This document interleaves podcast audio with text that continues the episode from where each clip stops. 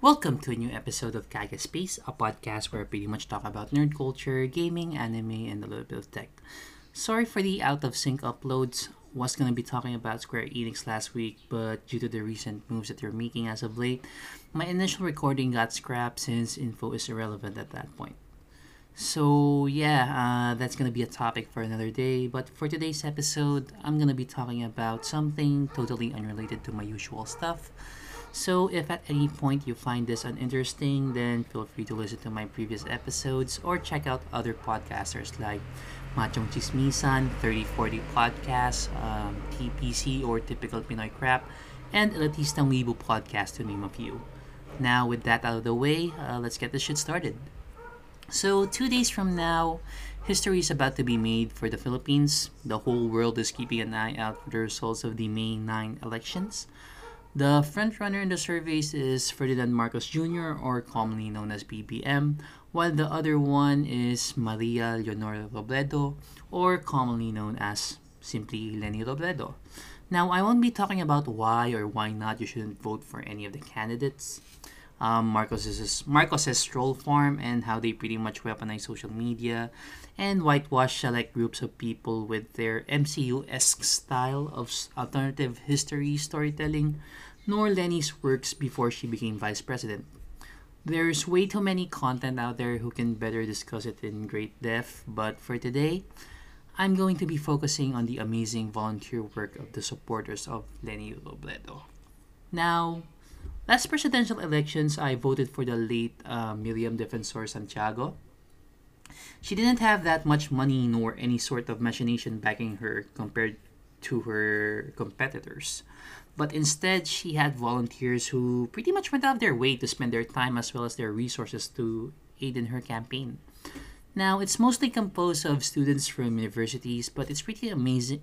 But it's pretty amazing in a way that it happened. Now, she didn't win, of course, because nabudol mga voters due to the whole strong-armed persona and empty promises of the current president. Now, six years have passed, and the spirit of volunteerism is the fuel that drives Robredo's campaign. Now, never in my years of existence have I seen anything like this.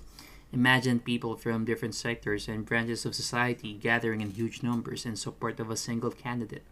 People, people giving out free food and drinks by simply passing it to one another until it reaches the until it reaches the person who needs it instead of like going to a dedicated spot and handing out tickets. Um, bakeries um, giving out their products for free. And even your regular taho vendors um, went out of their way to go to these grand rallies and give out free taho even though they don't really make much now aside from that we have like multiple medical professionals who go there and have dedicated sectors in case um, someone faints due to heat and whatnot. Um, students from colleges and universities, professionals from different industries, and, and celebrities and artists who usually ask for compensation during times like this are going to send um, to send to send rallies rather pro bono, meaning free of charge, and of course, doing house to house campaigning. Now, it's often being a stuff of ridicule by the other party but seeing um, celebrities, artists, daughters of the candidate, as well as students, along with other regular people, going out of their own time just to visit a rural area, just to sit down and talk to people about Robredo's advocacy and how she can help out is truly outstanding. Now, any other candidate could have easily gone out of their way and mirror Robredo's camp, but it isn't gonna be up to the same level simply because people are really driven by this and i guess they want better governance at the end of the day and that's what that is what we all want now whatever the results of the coming election may be the whole spirit of volunteerism at display here at this point of this country's history is something that'll never be replicated anytime in the future.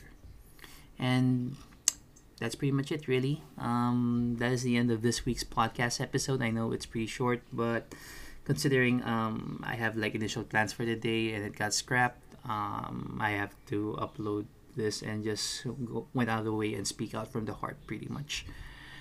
Now I know this isn't um, this is different from my usual uploads, but realistically, you rarely see any stuff like this in real life. Now, yeah, um, if you guys want to support me, um, you can follow me on Spotify or any podcast platforms you're into. I'm also on social media. Um, you can find me on Facebook at facebook.com slash kagaspace and on Instagram at kagaspace. Lastly, if you guys want to support me directly and help keep the lights on, you can send your donations through PayPal at paypal.me slash kage018 or through Gcash, that's uh, 0956 So yeah, uh, this is Kage signing out and catch you guys on the next one. Bye!